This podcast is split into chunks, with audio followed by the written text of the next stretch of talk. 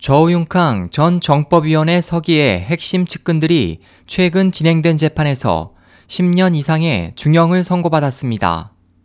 12일 신화통신 등에 따르면 후베이성 한장시 중급법원은 이날 장재민 전 국유자산 감독관리위원회 주임에게 16년형을 선고했습니다. 석유방 출신으로 지난 2013년 초까지 중국 석유 이사장을 지낸 장 전 주임은 30년 이상 중국 석유 업계에 종사하며 저우 일가의 재산 축적을 위해 애써온 인물입니다.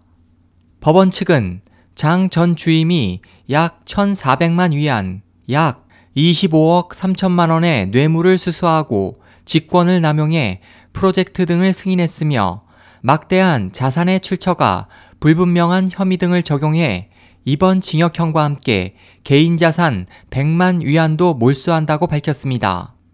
보도는 장 전 주임이 이번 판결에 대해 모든 혐의와 판결을 인정하고 항소하지 않겠다고 전했습니다. 이와 함께 리춘청 전 스촨성 부서기도 이날 열린 1심 공판에서 13년형을 선고받았습니다.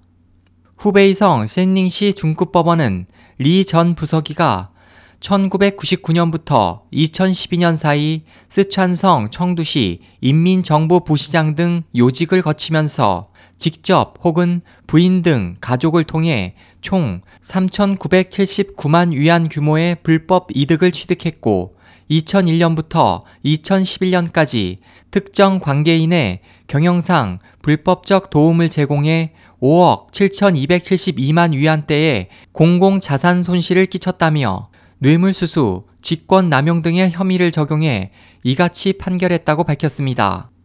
현지 언론은 리 전 부서기도 이번 판결에 대해 자신의 모든 혐의를 인정하고 항소하지 않겠다고 밝혔습니다. SOH 희망지성 국제방송 홍승일이었습니다.